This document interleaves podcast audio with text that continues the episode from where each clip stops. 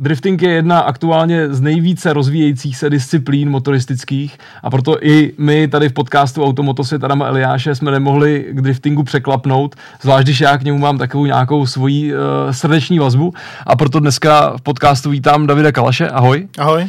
David je náš asi v současné době mezinárodně nejvytíženější porodce driftingu. Dá se to tak říct. Bych řekl. uh, nicméně ty jsi začínal i za volantem, že jo? Tak, Předpokládám. Tak, jinak, tak. jinak tomu driftingu asi uh, by si úplně nečuchnul, než, než eh, Já jsem upřímně jako nejdřív začal ne úplně s driftingem jako takovým. Já jsem nejdřív čichnul k čistý stopě a jezdil jsem závody do vrchu a tak ale stejně jsem vždycky měl takovou rozevlátou stopu a, a spíš se jako jezdilo pro diváky a pro srandu a tak. A potom mě kamarád svez v tříce a jak jsem poprijel v tom bokem, tak už jsem si řekl, hm, to by mohla být ta cesta a vydal jsem se vlastně tímhle s tím směrem a začal jsem jezdit ty drifty, no. Já eh, to představení tvoje vezmeme to trošku obšírnic, jo, protože já si myslím, že ta role tohohle toho podcastu by dneska měla být taková hodně jako edukační, uh, protože uh, drifting mně se líbí, jak furt jako se říká o tom, že to je mladá disciplína, ale ono to úplně tak mladá disciplína jako není. Uh, mladá je možná v tom mainstreamu trošku, když to tak řeknu, ale když bys měl popsat, aby jsme řekli, proč jsem řekl nejvytěžení, nejvytíženější uh, po roce, nejdřív asi představíme jako, co to je ten drifting. Vždycky to byla mhm, ta otázka, že jo, jak to, jak, jak to popsat. Řekneš nám to nějak svými slovy. Uh, tak drifting je vlastně jedna z motoristických disciplín, která je hodnocena ne časomírou, ale, ale porocema a hodnotí se vlastně, jak nejdřív jezdí jednotlivec v kvalifikaci a potom samozřejmě ta nejzajímavější část, a to, to jsou ty betly, kdy vlastně jezdí ty dvojice, dvojice drifterů proti sobě a, a vlastně ty poroci potom rozhodnou o tom, kdo je ten vítěz a jezdí se v pavouku, jako třeba je v hokeji nebo tak a, a z toho vlastně vznikne ten, ten vítěz. A cílem tom sportu je teda udržet auto uh, v boku, co, co tak, nejvíc. Tak, no to, to je základ, to bez, bez, toho to, bez toho to nejde. Třeba jsou tady lidi, kteří ještě neslyšeli o tom, co jasně, to drifting jasně. je. Že? Ta trať musí být projetá kompletně celá bokem, to znamená řízený smyk zadní nápravy, a proto ani nejsou povoleny čtyřkolky, ani předokolky v tomhle tom sportu, pouze zadní náhon. Takže to musí být kontrolovaný smyk té zadní nápravy od začátku té hodnocené zóny až do cíle. Uh, a teď mi řekni, protože uh, já to chápu tak a pro mě vždycky z začátku trvalo mi to, než jsem jakoby uh, se dostal fyzicky na ty závody, když jsem na to někde koukal na videa, tak to pro mě bylo takový jako hrozně jako neuchopitelný. Hmm. Na těch závodech to pak najednou do sebe jako zaklaplo a člověk to začal chápat, že jo, to, co tam vlastně ty poroci jako dělají. Uh, popiš trošku ten, ten systém, co ta práce toho porodce nebo co, co ta pozice, funkce vlastně, co to jako obnáší a co tam vlastně dělá. Ono to začíná daleko dřív, než je samotný závod. Začíná to s přípravou trati, kdy si musíme vyhlídnout lokaci, kde se ten závod pojede, vytyčit si určitou určitou část třeba toho okruhu, kde budeme potom dělat tu trať jako takovou, a, a tam vlastně připravíme tu trať, připravíme ty průjezdní body, což můžou být a, zadní clipping pointy a, nebo a, spíš zadní průjezdní zóny, přední clipping pointy a když už máme připravenou trať, tak potom připravíme rozpravu, kde se musí kompletně vysvětlit těm městcům, jak mají projet tou tratí, aby oni věděli vlastně... Co, co se po nich chce. Tak, tak. Aby věděli, jak dosáhnout 100 bodů, jakoby jak, jak dosáhnout ty nejlepší jízdy. Potom dochází na tu kvalifikaci, kde vlastně jezdí solo, kde mají dvě možnosti předvíst tu nejlepší jízdu, ze které dostanou body. Je to rozdělení do několika kritérií. Jedno je úhel, a pak je tam styl, pak je tam stopa, která je hodně důležitá. A je tam i rychlost, ale není to klasická časomíra od startu do cíle, protože ta stopa není ideální Jo, takže my tlačíme jezdit neideální stopou, takže by to nebylo fair. A proto se měří buď ta rychlost bodově přímo na autě, a, a nebo se bere průměrná rychlost z telemetrie. To mm-hmm. znamená, že se vlastně sečtou všechny ty průjezdní body a, a, a vydělí se to počtem těch průjezdných bodů. A potom, co nastavíte tuhle tu tráť, tak vlastně ten člověk, co projíždí, ať už je to průjezdný bod, tak to znamená, že prostě uh, někde v té stopě má vyznačenou nějakou zónu, že jo, kde musí udržet ty kola, jako, nebo jak, jak to přesně ještě takhle do, do, do, do, do jsou, jsou několik typ těch zón, je buď uh, clipping point, což je bod, okolo kterého musím projet co nejtěsněji. Většinou jsou to přední body, kdy vlastně se snažím předním nárazníkem být co nejblíž uh, k tomu přednímu bodu, nebo jsou to zóny, které jsou většinou naopak zadní a tam se snažím udržet v obě dvě zadní kola v té zóně. Jasně. A potom jde to nejvíc atraktivní, co už známe, že, jo? že podle toho, kolik v tom v té single jízdě, nebo jak to mám říct, dostanou, dostanou bodu, tak se rozdělí do toho pavouku tak. a jedou ty dvě auta vedle sebe, tak. to, co už známe. To je, to je právě ta nejlepší, nejlepší část těch driftů, na co vlastně všichni čekají. To jsou ty betly, kdy vlastně ten první si jede pořád svoji kvalifikační jízdu, snaží se tu trať projet tak, jak by jel v kvalifikaci a i ta trať je postavená tak, aby se dal stínovat, jo? Aby, hmm. aby tam zbytečně nebyly nějaké utažené věci, kde by se ten druhý nevešel a tak dále, proto je hrozně důležitý tu trať postavit už rovnou dopředu s tím, že člověk musí vědět, jak se tam ty auta budou pohybovat. No a v momentě, kdy tenhle ten projíždí tu trať správně, tak ten druhý má velký, velkou možnost za ním jet co nejblíž a vlastně používat toho prvního jako pohyblivý clipping point. Hmm. A záleží na tom, hodnotí se víc to, jak ten člověk vlastně dokáže okopírovat toho předtím, i když třeba ten před ním to jede jako neúplně správně tak, jak by měl? A hodnotí se to, hodnotí se to většinou už v dnešní době lead to lead, chase to chase, to znamená, že oni vlastně jedou nejdřív první, ten druhý jede druhý a pak se prohodějí mm-hmm. a my porovnáváme tu lead jízdu k lead jízdě a chase jízdu k chase jízdě. To mm-hmm. znamená, že když já v té lead jízdě nepojedu dobře, nebo nepojedu přesně na všechny ty zóny, nepojedu ten úhel, jaký mám je a tak dále, tak uh, ztrácím body oproti tomu konkurentovi, který jede potom uh, tu druhou jízdu jako lídr. Ale samozřejmě bez dobrý lead jízdy není dobrá chase jízda. To znamená, že pokud opravdu tam se děje něco hodně špatně na té elite jízdě, tak můžeme uh, dát body k dobru tomu druhému mm. i za tu, v té chase jízdě, protože se dokázal adaptovat, adaptovat na něco šíleného, co se před ním děje. Jasně. Uh, ještě mi řekni, že jsme rovnou skočili takhle k tomu porocování. Jak, jak, jaká vedla cesta jako spoza volantu k tomu, k té bafuňářské stránce? rozbitý motor. rozbitý motor. A tam, tam jako přišlo prostě to, že jako hele, ty tady nám chybí poroce v Sosnový pojedeš, nebo jo, jako co? Jo, víceméně, víceméně to bylo takhle, a kdy, kdy vlastně my jsme měli tři, tři poroce v Čechách a jeden řekl, že hele, už chlapi, už mě to nebaví, jako chci dělat něco jiného a bylo tam volné místo a já jsem skoro okolností přesně přišel o motor jako pár týdnů předtím. No a přišli za mnou a to se, hele, ty jsi tady jako furt na závodech, chceš s náma jako dál jezdit, ale jako nemáš teď zrovna auto, nechtěl bys to zkusit a říkám jako, tak jako proč ne, no. A potom se na to nabalily závody na Slovensku a pak už v Německu a, a začalo se to nabalovat. A vlastně ty původní dva poroci, se kterými já jsem to dělal, tak uh, ty, ty skončili, jeden se vrátil, nebo vlastně oba dva se vrátili zpátky k ježdění, protože všichni víceméně ty poroci ze začátku byli i zároveň jezdci.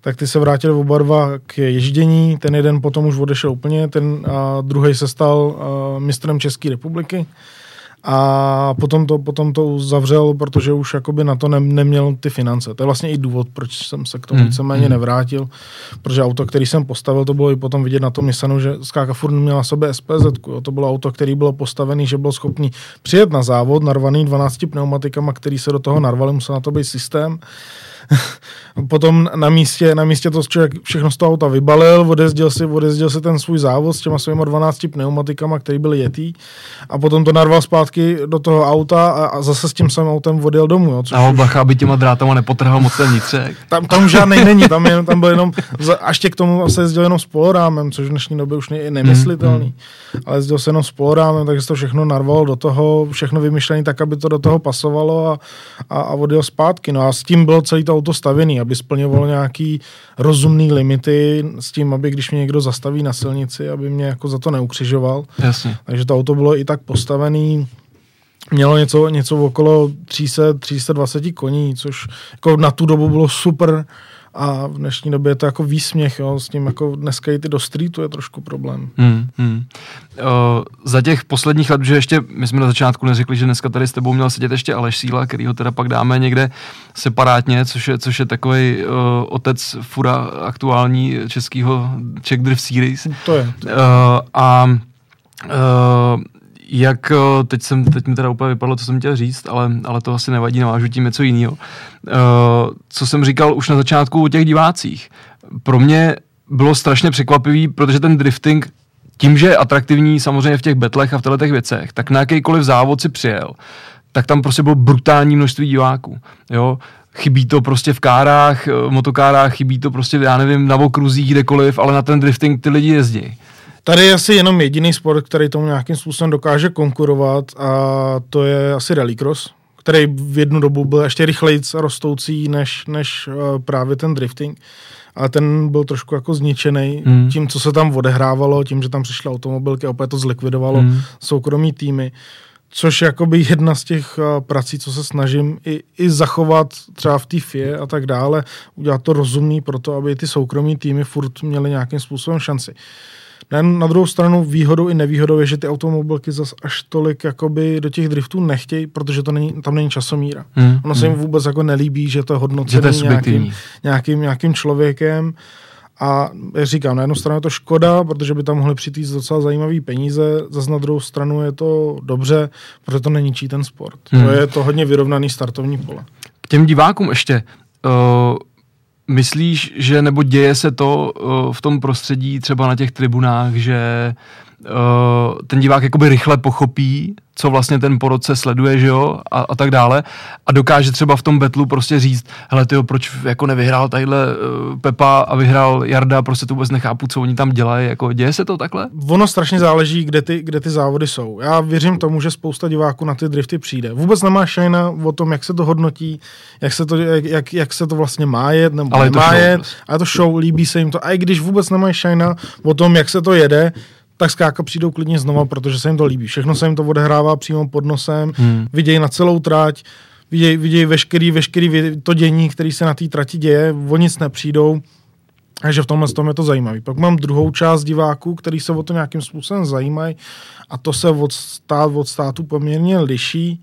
Třeba v Japonsku tam je strašně složitý systém, do kterého jsem se snažil dostávat x dní, než jsem jako pochopil vůbec, jakým způsobem se to hodnotí a říkám si, jako, že když už já s tím mám problém takhle, tak co divák, který tam přijde, oni mu dají pětiminutovou nalejvárnu, kde vysvětlují pravidla, za kterých pět minut se to nedá pochopit a oni to chápou. Hmm. Takže jako tam už je ta, ta, ta fanouškovská základna úplně jinak vychovaná, ten motorsport tam má poměrně daleko delší tradici než tady. Tady určitě je spousta fanoušků, který tomu opravdu rozumějí a snaží se, snaží se to sledovat a rozumějí těm pravidlům a zlepšuje se to poměrně hodně, zvlášť díky úrovni livestreamu, který v dnešní době uh, jsou poměrně dobrý, už je tam ta komunikace i s těma porocema. To znamená, že on může vzniknout nějaká situace, kdy ty diváci si cítí okradený, že ten mm. jejich zrovna ten závodník, kterýmu oni fandějí, tak zrovna nevyhrál a myslí si, že za to může pitomá porota, což je ta první věc, ke který se většina těch fanoušků dostane. Ale když má člověk potom tu možnost to vysvětlit těm fanouškům, těm závodníkům, tak potom to jakoby líp chápou a už když se třeba čtu ty komenty potom pod tím livestreamem, tak eh, je tam vidět, že i když tam třeba někdo napíše a porota je podplacená, že se tam najednou objeví někdo, kdo mu to rovnou vysvětluje. Jasně. Říkám, ani, ani nemusím. Ani nemusím říkat. Ani, ani nemusím jako by to vysvětlovat, že, že už se to jako do té komunity dostává, ale je to dlouhodobá práce s tou mm, komunitou. Mm. A musí člověk s ní, s ní komunikovat, musí tam být ta, ta informovanost té komunity a, a musíme se k ním vracet. Jo? Nesmíme se na ně vykašlat a ty fanoušci toho driftu jsou strašně důležitý. Jo? Hmm. Bez těch fanoušků by ten drifting rozhodně nebyl tam, kde je. Když jsem říkal nejvytíženější po roce, uh, kde všude jezdíš? Po jakých všech sériích? Teď je to trošku složitější zrovna. Kde všude normálně jezdíš teda? Uh, ale, ale ten 220 byl, byl jsem, byl jsem víceméně, co týče driftu v rámci celého světa na všech kontinentech, kromě Austrálie, Jižní Ameriky a Antarktidy. Takže jakoby všude, všude možně. Uh, na, na pevninský Azii jsem byl většinou spíš jakoby na těch destinacích blíž Evropy, jako je Rusko nebo Turecko. Hmm v, v Americe jsem, jsem neporocoval, tam jsem byl jenom jako přísedící a pak taky ještě jako uh, spotter, což je jakoby další důležitá část těch, těch driftů. A potom v rámci Evropy je to víceméně už jako všude možně, od Skandinávie, Maďarsko, Slovensko, hmm. Čechy, Itálie. Která z těch velkých sérií, když vezmeme úplně řeknu uh, plenky v Japonsku a, a, a nějaká japonská série, Russian Drift Series, uh, Formula D v Americe, hmm. uh, Drift Masters GP, co z toho dneska je jako vlastně nejvíc? Je tam furt mezi jako tím Já taková si jako myslím, že tady je jako, jako velký fight mezi Drift Masters a Formula Drift, kdy Formula Drift má přece jenom daleko silnější fanouškovskou základnu zatím. Uh, Ale asi je to taky daný tím, jsou... že to je jako homogenější trh, že jo, přece jenom se to odehrává eh, v jedné zemi, tak, že jo, prostě tak, na, tak. na jednom kontinentu, no. Ale jako Drift Masters, upřímně mně se ta show jako líbí víc, jsou ty tratě víc technický, je to hodně náročný, je tam jako těch jezdců víc, nejsou tam třeba až tolik ty, ty zajímavé stavby, jako z té technické stránky, protože mi se líbí ta technická stránka, jak jsou ty auta postavený a tak dále, tak ne všechny stavby, které jezdí v Drift Masters, jsou opravdu jako pěkný. Ve Formula Drift taky ne všechny jsou pěkný, ale těch pěkných je tam pořád jako o něco víc. Je, furt je tam vidět, že těch peněz tam teče o dost víc než do Drift Masters a taky tomu odpovídá náročnost toho jednoho roku, kdy, kdy Formula Drift a vlastně jednu sezónu ten tým potřebuje aspoň milion dolarů. Bez toho jako ne, tak na Drift Masters pořád stačí zlomek docela. Hmm. Uh, dá se říct, jako i v tomhletom v tvých očích, takhle co znáš, a sleduješ vůbec jakoby tu nejenom evropskou, ale světovou scénu, že ta uh, japonská škola zažívá trošku nějakou přestávku, útlum. Tam lehkej. to není Nebo je to tak uzavřený přestávka, svět? tam je to spíš věc náhledu, náhledu na věc, kdy v Americe a v Evropě drifty vznik, víceméně vznikly jako show. A s prioritním zaměřením na diváky, a od toho se vlastně odvíjí celá ta soutěž. A vlastně ta kompetitivní část vyrostla vedle, vedle, toho, vedle té show pro ty diváky. Hmm. To znamená, je to pořád poměrně hodně orientovaný na ty diváky, když to v Japonsku to vysloveně vyrostlo opravdu jako kompetitivní záležitost. A tomu odpovídá složitost pravidel, náročnost a i, dá se říct, podvádění, který tam, který tam jakoby je. A pokud já Jaký jsem... třeba? Pokud já jsem závodník, který přijde jako nováček do D1GP, tak je stoprocentní jistota, že nemám šanci se umístit. Mm-hmm. Jo, když to v těch show orientovaných uh, soutěžích, kde je to daleko otevřenější, sice je to pořád hodnocený hodně lidma, ale je to hodně otevřený, snaží se s těma jezdcema komunikovat, tak tam ta možnost víceméně je. Ale tady vlastně v tom Japonsku, kdy Oni uh, to mají hodnocený tím uh, driftboxem, a to je, uh, se to jmenuje jinak, už se to jmenuje EDS a, a různý jména to mělo, Jasně. ale ve výsledku je to přepracovaný driftbox s jejich softwarem, tak uh, je to možný uh, cheatovat. Jo, a já, když jsem mě tam vlastně, když jsem poprýl do Japonska, což je vlastně tady moje první návštěva uh, v Japonsku, tak uh, mě potom pozvali do Japonska, abych jako jim pomohl nějakým způsobem bojovat uh, s tou konkurencí, která tam začala vznikat v podobě Formula Drift Japan, což je vlastně ta americká vize daná do Japonska, která tam začala poměrně slušně fungovat, tak D1GP najednou začalo strádat což mělo být ten etalon. Oni pořád žili v tom, že je to jako nejlepší sou, soutěž na světě. Hmm. V tu dobu bych řekl, že jako a OK, jedna z těch, který jsou největší na světě. Dneska už se bojím, že už začne docela pokulhávat za ostatníma. Tak se snažili vymyslet něco, co s tím udělat. Takže já jsem si sednul s těma technikama, prošli jsme si ten, vlastně ten, ten zdrojový kód toho systému, jak to vlastně vypočítává ty body. A jsem přesně našel díry, kde jim ty, ty jezdci uh, čítujou. Jo? Protože já to vidím z toho pohledu, ne, ne toho úplně toho poroce, ale z toho jezdce. Mm-hmm. Kdybych byl na místě toho jezdce, tak OK, tak tady můžu podvádět a bude to podle pravidel. Tady to jde, tady to jde a tady to jde. A připravil jsem si pro ně balíček úprav, který vlastně zamezují tady tomu, tomu čítování. Jo. To byly ty, ty eh, nebudované sektory, kdy vlastně oni vjeli do, do sektorů v uh, plném úhlu, srovnali to, rozjeli to na co největší rychlost a vlastně na, začá, na, na konci toho nulového sektoru Nasadil to rozhodili do hmm. obrovského úhlu a najednou tam vylítly body na, hrozně nahoru. Potom se oni přetáčeli skrz cílovou rovinku, což když jedu battle, jakmile se přede mnou přetočí auto v cíli, tak jako co s tím mám dělat? Mm, jo, to, mm. to zkrátka budu ztrácet vždycky. Buď si na to dám bacha a dostanu aspoň nějaký body, nebo se na to nedám bacha a může dojít ke kolizi, nebo se přetočím a dostanu tu nulu, protože já se přetočím ještě před tím cílem. Mm. Takže vlastně jako oni si vlastně našli díru v té technologii a jezdili ne podle jak bych to řekl, ne podle jako driftu, jak, nebo jak to mám říct, nebo podle té esence toho sportu, ale no. vlastně jeli podle krabice. Jasně, ale to je, to je, to je v jakýmkoliv motorsportu. Jasně, že jo. Jakmile, no. jakmile najdu díru v pravidlech, a je to kdekoliv, a já mm. se rozhodně nezlobím na ty jezdce, ty za to nemůžou. Mm, mm. Na jejich místě bych se asi choval jo, jako jo, dost, dost jo. podobně ale, ale uh, oni na, stačí, aby tu díru našel jeden a začne ji využívat a ty ostatní, aby byli konkurenceschopní, tak ji musí začít využívat taky. Jo, proto třeba nástřel v D1 GP je úplně diametrálně odlišný vůči všemu ostatnímu, protože oni to mají rozdělené na ty sektory.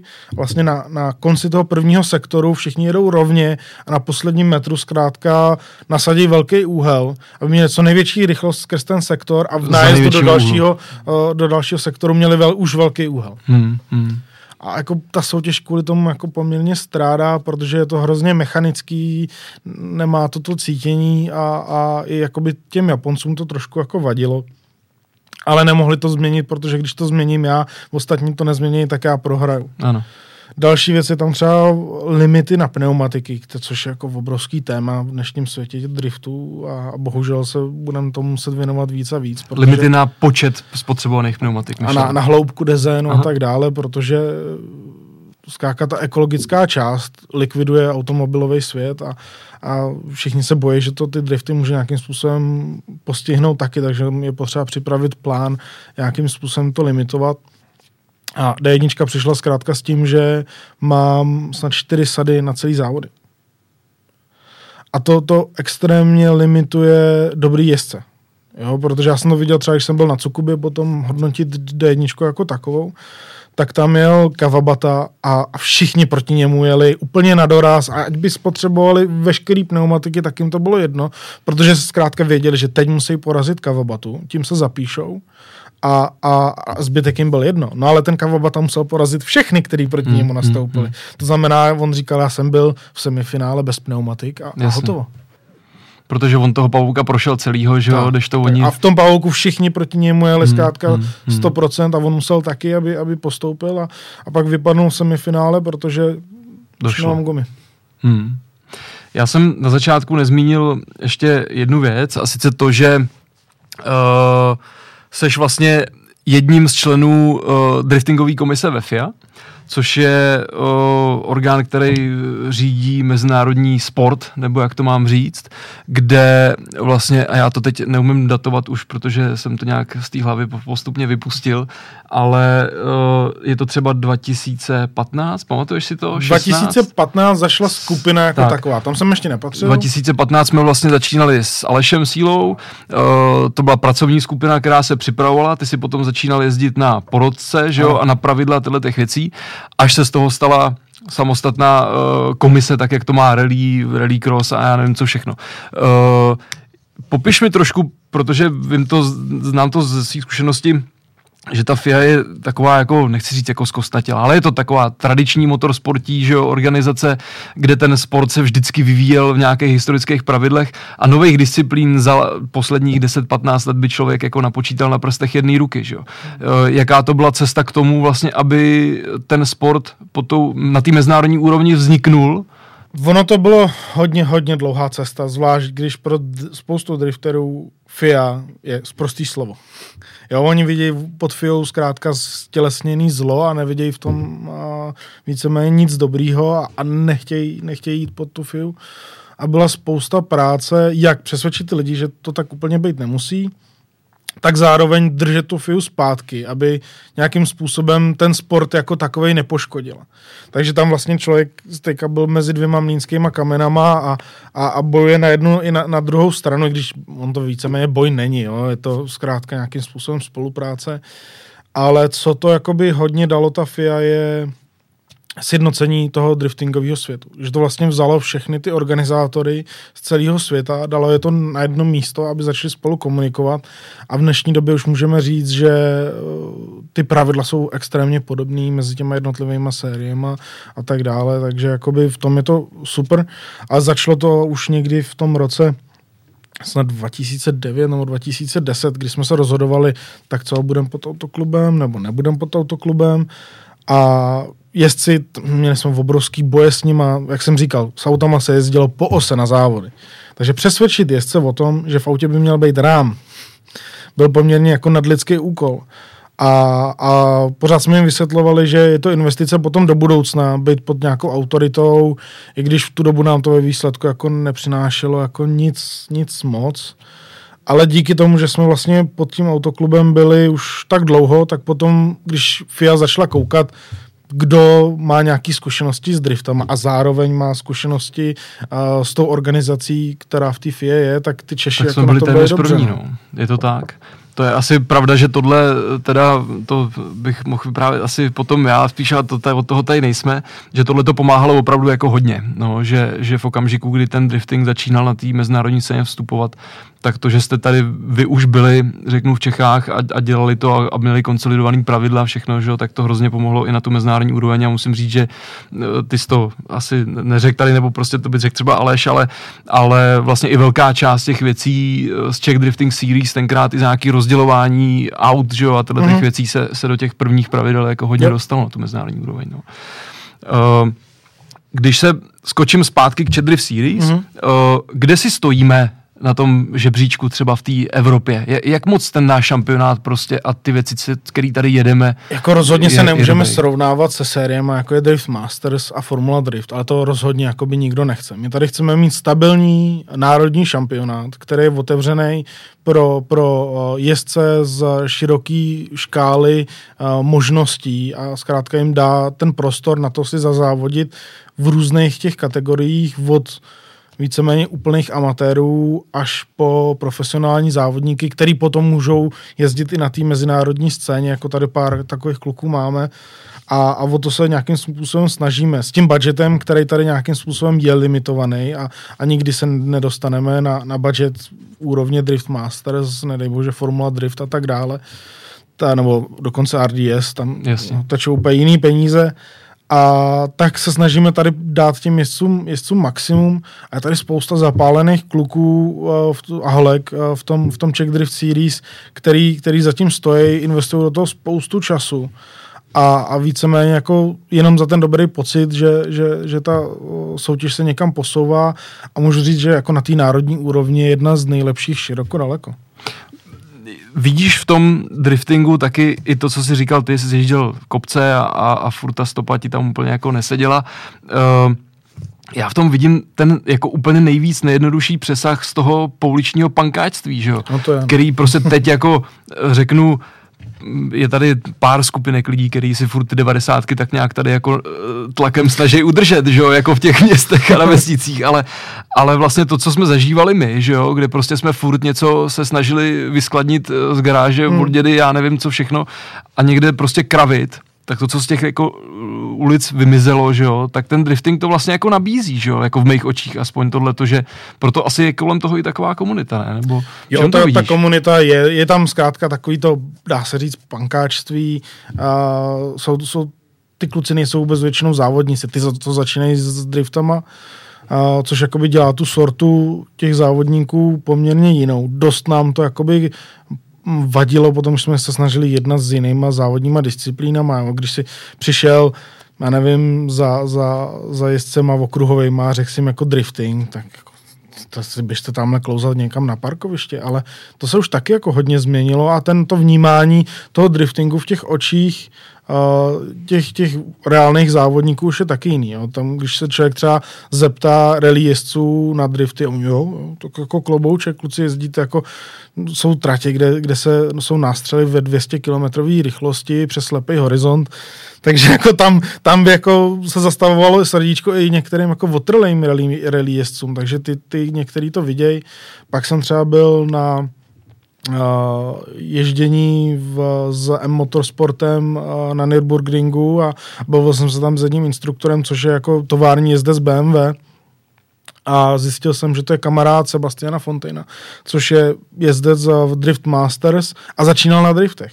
Takže vlastně ten kluk začínal na driftech a dneska je továrním jezdcem BMW, jezdí 24 hodin Nürburgring a, a, a podobné závody, takže Dřív to bylo opravdu jenom o tom, o tom pankáčství a, a, a tak dále, ale dneska už je to daleko víc propojený i s tím reálním závodním světem.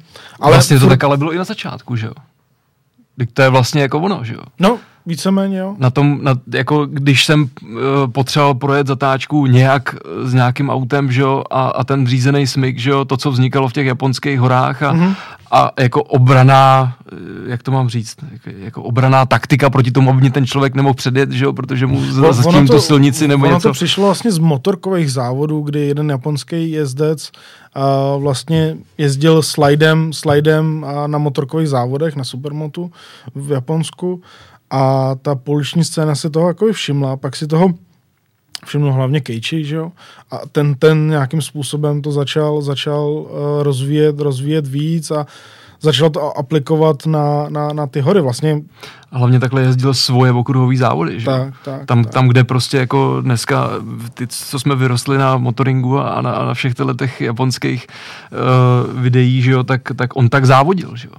Jako já, když jsem se bavil s těma právě s a s ostatníma zakladatelama D1, to bylo taky super, jsme byli v Japonsku a zašli jsme na, na pivo s lidma, s lidma, uh, který vlastně zakládali D1 a, a byly to ty ilegální týmy, ta hra v Japonsku a tam mi právě říkali, že uh, vlastně D1 vznikla tak, že Isao Saita, což je dnešní majitel D1, plus ještě pár dalších, tak zkrátka začali objíždět ty jednotlivé hory po tom Japonsku a vzali šampiona uh, toho, toho místního toge a pozvali ho na ty závody. A tak vlastně vypadalo první, první hmm. startovní pole D1. Tam každý ten jeden, který tam byl, tak, tak byl nějakým způsobem kluk uh, přivzatý z ulice. Tvoje srdce víc tíhne k čemu? Kam patříš? Je, ten, je ta Czech Drift Series u tebe furt jako to úplně nejvíc? Já, tak já jsem patriot, takže já zkrátka tady tu Czech Drift Series se snažím dělat hlavně kvůli tomu, abych tady podpořil uh, tu českou scénu. Myslím si, že by bylo škoda nad tím nějakým způsobem zanevřít a je potřeba to podporovat, protože vždycky mám hroznou radost, když jsem potom někde ve světě a, a tam vidím ty český kluky, kterým se daří. Uh, když otvíráš tohle téma, jak jsou eh, na tom třeba technicky, tyhle ty, uh, když vezmu auta a stroje, které jsou prostě v těch velkých sériích a, a v Czech Drift Series, třeba v těch prokárách, když to tak řeknu, tak jak, jak jsou na tom třeba ty naši kluci technicky prostě? Uh, ta, ta úplná špička je zkrátka tam, kde je evropská série.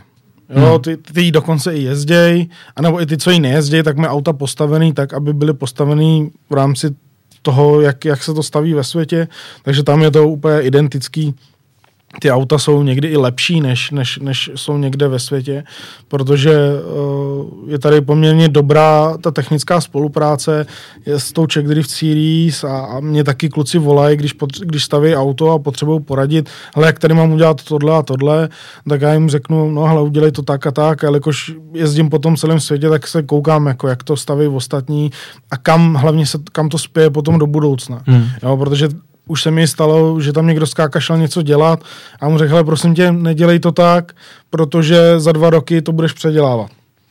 On stejně šel, stejně to tak udělal, pak to za dva roky předělával. To, to, to, už je, to už je věc druhá, jo, ale a, snažím se jim i radit v tomhle tom směru, aby věděli, co je čeká, aby to auto, když ho postaví, tak bylo schopný nejezdit jenom v Czech Drift Series, což je zbytečný, když stavím auto za ty peníze, Jasně, to už dneska stojí, tak aby bylo omezený na jednu sérii, tak aby bylo schopný jezdit i jinde. A to je potom i ten CLT FIA, co vlastně chce udělat ty technické pravidla, tak aby to auto bylo schopné jezdit kdekoliv a potom to i zvedá hodnotu toho auta na, na určitý přeprodej a tak. Je v tomhle sportu běžný, tak jako to je třeba prostě v rally nebo na kopcích, že ty lidi si ty auta půjčujou?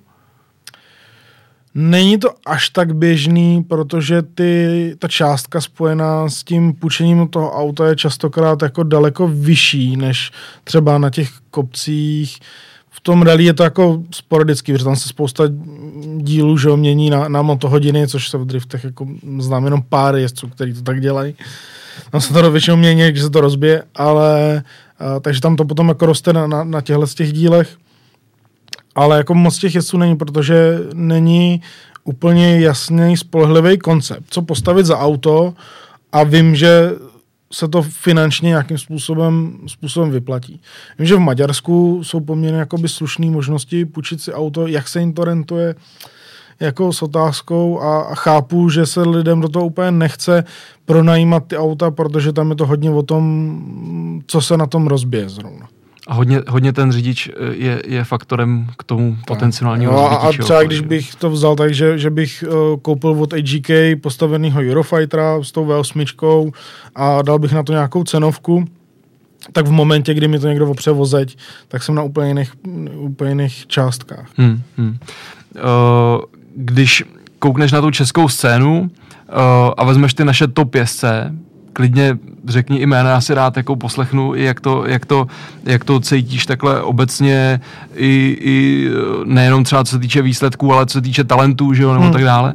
Uh, jsou srovnatelný prostě s těma velkýma jménama venku, prostě. Jo, určitě, určitě. Jezdecky, že jsou jako ono to je i, i, vidět, kluci, co, co vyjeli, ať už je to uh, Michal Reichert, což je vlastně letošní mistr České republiky, nebo ať je to Marko Zakouřil, který byl v tom Japonsku a, a vlastně hned na první jízdě tam, tam Rusové začali přepisovat, přepisovat veškerou strategii, protože vůbec s ním nepočítali a najednou tam přijel někdo, kdo jim jako ukázal, že, že tam není jenom jako do počtu. A, a pak máme spoustu jako dalších do velmi dobrých jezdců, jako jsou etaloni bratři Bezouškové, který jezdějí víceméně stejně dlouho, jako jsem v driftech. Já jsem začínal stejně nebo lehce možná po nich. A a, ale zase tam je to potom limitovaný hodně jakoby těma financema. Protože v momentě, kdy člověk chce do zahraničí, tak buď ty peníze musí dostat od silných partnerů, anebo si je musí vydělat sám. Hmm. Jako všude. Jako všude. Já právě jsem se na to ptal i z toho důvodu, že uh, Marko a Michal jsou dvě nejskloňovanější jména. Určitě. Jo? A ale jsou to dvě nejskloňovanější jména už poměrně dlouhou dobu, že? na ty mm. nejvyšší úrovni. A tak nějak jako jsem necítil furt, že by přicházel nějaký ten další divočák, který bude všechny tyhle ty podmínky mít, že jo? protože ten motorsport prostě je o velkých penězích. A a nějak prostě třeba by jako na ně začalo trošku jako dechat, víš? Jako je takový někdo, vidíš někoho takového, že by někdo začal oni, odska- oni odskočili poměrně hodně. Jo, tam jako bude velká práce nějakým způsobem dohnat. A v tuhle chvíli mají hlavně konkurenci v těch spíš těch zahraničních jezdcích. Hmm.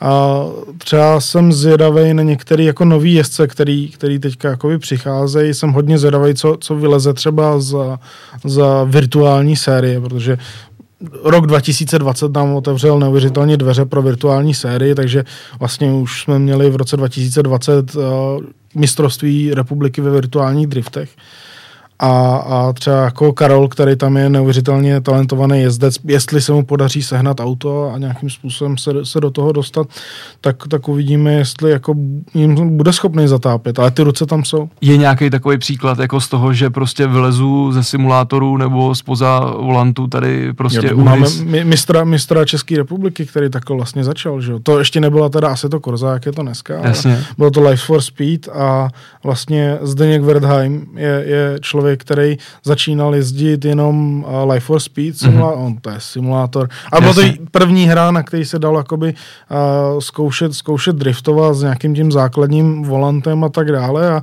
a v momentě, kdy potom sednul do za volant, v nějakých 16 začal, tak, tak jako bylo vidět, že, že, že mu to jako poměrně rychle jde. Takže tahle ta vazba a ten přesun tam asi Já tomu věřím, jako, jako i, je to vidět na jiných závodních disciplínách, kdy, kdy ty závodníci tráví hodiny a hodiny na těch simulátorech, tak nevidím důvod v tom, aby uh, v těch driftech to mělo být nějakým způsobem jinak. A co jsem si všiml, tak ty lidi, co vylezou ze simulátoru, jsou rychlejších v reakcích, protože normálně člověk, když řídí, tak řídí auto zadkem čeká, co to auto udělá, což na těch simulátorech nejde a ty lidi, co jsou zvyklí na ten simulátor, tak řídějí očima. To znamená, v momentě, kdy vidím, že se mi začíná nějak hejbat to auto nebo nějakým způsobem reagovat, tak už na to reaguje předtím, než to cítí. Hmm. A oni jsou potom jako hodně rychlí na tom volantu. Hmm.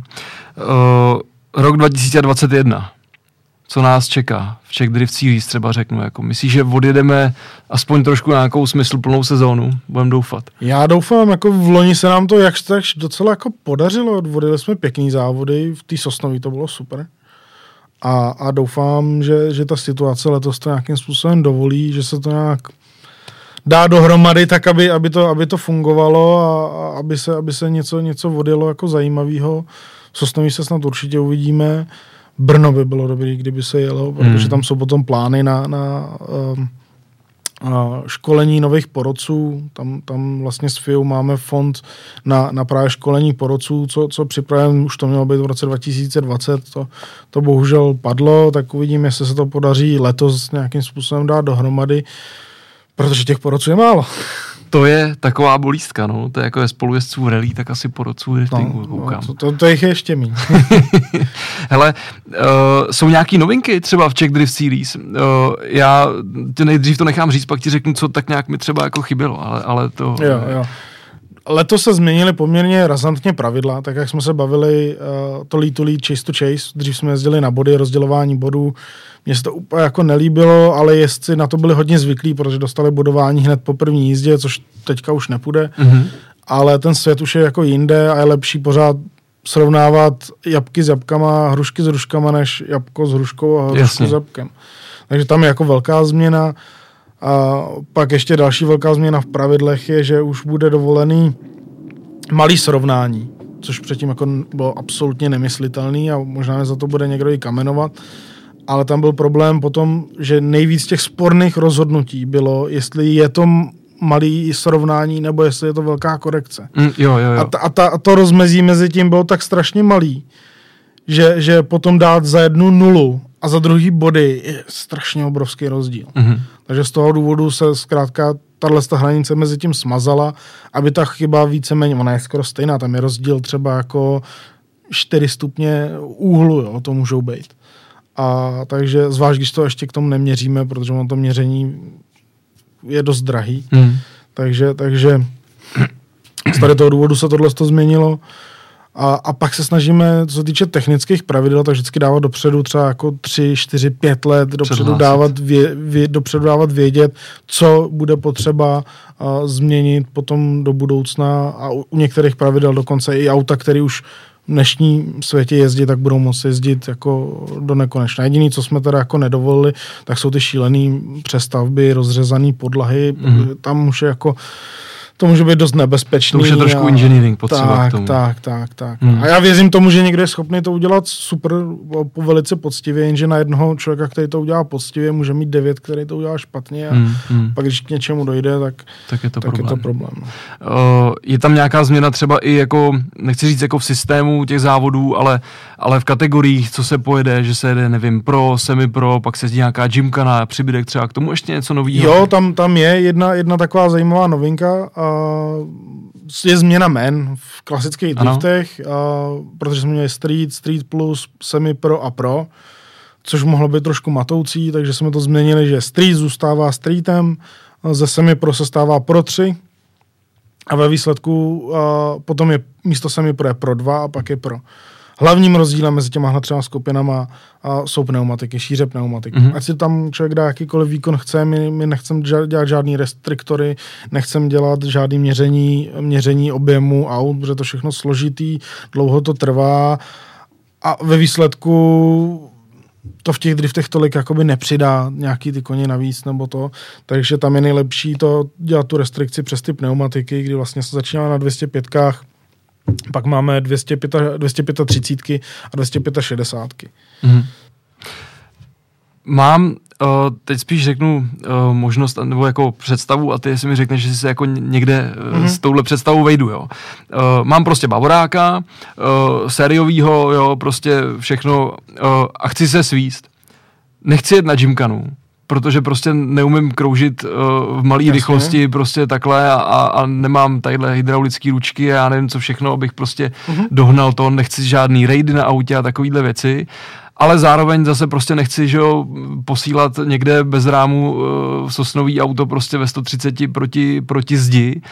A něco mezi tím, jako vykroušit si třeba tu sosnovou. To je, no to je ale... super, super jakoby ta skupina Street právě, protože tam to je vysloveně pro ty lidi, kteří mají sériový auto, nechtějí jezdit betly, aby se to s někým nevomlátili, protože nechtějí si, nechtějí si to úplně kuchat, chtějí to mít třeba i hezký a tím pádem jako nechtějí jezdit ty betly, mají malý výkon, takže i ty trati se staví na, na, na nějakým způsobem malý výkon. Nejsou tam restrikce na pneumatiky jako takový, musím se dodržet jenom sériových rozměrů. Takže, takže v tomhle tom je to jako taky poměrně otevřené, takže když někdo přijede s korvetou, tak skáka bude mít 315 a když někdo přijede uh, s BRZem, tak budu mít hol 205. Jasně. A a tak, takovým způsobem, abych skáka mohl přijet tím svým sérovým autem, vyzkoušel si to, nemusel se bát, že mi to někdo omlátí, protože uh, nebudu chtít jít do betu, ale zároveň pořád můžu vyhrát nějaký ten pohárek, můžu dostat nějaký to celkový umístění, už bojuju o nějaký ten šampionát, takže v tomhle tom já můžu zjistit, jestli mě to baví. A jestli toho svého bavoráka teda vezmu, vykuchám ho, dám do něj rám, dám do něj jiný motor, nebo jestli ho vezmu, prodám ho, protože má nějakou hodnotu a, a rovnou už začnu stavět nějaký auto už od hmm, základu, hmm. což je většinou jako lepší rozhodnutí. Jasně.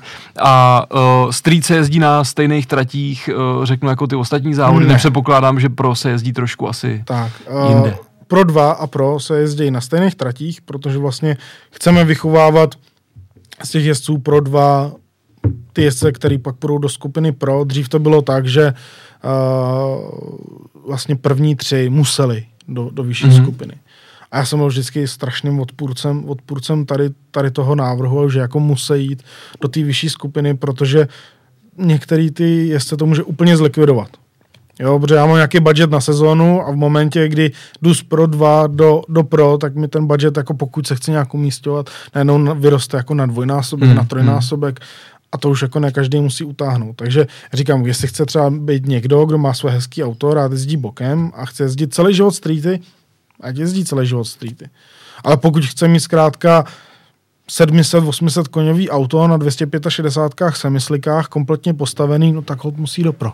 Hmm, hmm, jo, a od toho se odvíjí i jiný věci, že skáka pro třída vždycky dostane nejvíc místa v livestreamu, bude nej, mít nejvíc fotek, jezdí se tam top 32, pro dva se jezdí top 16.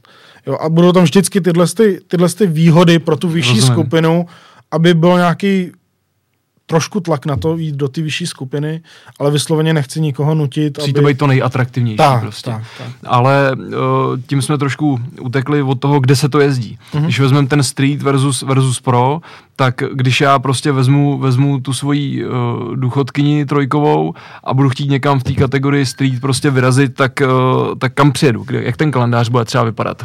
Co jeden, to je závod, jeden závod se jede uh, společně s, tou, s těma velkýma soutěžema, to znamená, že se pojede taky na Sosnový, ale v protisměru jinak postavený zóny a tak dále, aby s tím menším výkonem to bylo možné nějakým způsobem napojit. A jinak a potom ta skupina Street jezdí s tím šampionátem té Gymkany. Mm-hmm. Právě proto, aby ty tratě byly menší, a aby nějakým způsobem se to dalo i se slabším autama jezdit a tak dále. A zároveň nadspat veškerou tu soutěž do jednoho závodního víkendu je poměrně těžký a pořád chceme, aby všichni si zajezdili co nejvíc. Uh, ještě mi řekni, jestli máš nějaký uh, takový jako driftový sen, a teď já to neomezuju, jestli po roce, nebo řidič, nebo něco, protože vím, že taky stavíš nějaký auto. A není na drifty. není na drifty? Není na drifty. Jo, ty stavíš auto a není na drifty? Není, není na drifty, protože na drifty nemám čas tolik, protože to je hodně náročný a, a taky je to finančně jako dost náročnější, než mít track auto, takže vlastně to auto, co stavím, to je z 15. Mm-hmm Což je divný stavit S15, ne na drifty, ale je to S15, ne na drifty. A jsem žil milně teda jako celou dobu tady v tom, že když jsem říkal, nebo viděl, jak si koupil S15 a říkám, jo, tak to bude se, bude se pálit. Ne, a on se nebude pálit. Nebude, nebude, bude to na Notchlife, je to stavený track day autoring tool na Notchlife, to bude. S15 na Notchlife. Mm-hmm. OK. proč, proč, proč, proč takovýhle auto na Nordschleife zrovna? Já jsem vystřídal x aut, protože rád jezdím s kamarádama na, na Nordschleife s Čajdou a tak.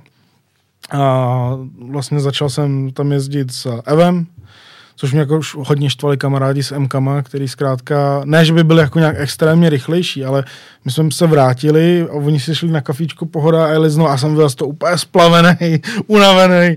A, a, říkám, tak to ne, to, to jako se mi nechce jako takhle nahánět, tak jsem šel do, do MK, koupil jsem si M3 a 92 a a to už jako bylo dobře rychlý, jenže pak už člověk začal zrychlovat, začaly trhat siláče a nějaký takovýhle věci, člověk to furt vyměnil a říkám, fajn, tak když s tím autem chci jako dál pokračovat, tak se musí celý přestavit na to, aby to byl dobrý ring tool.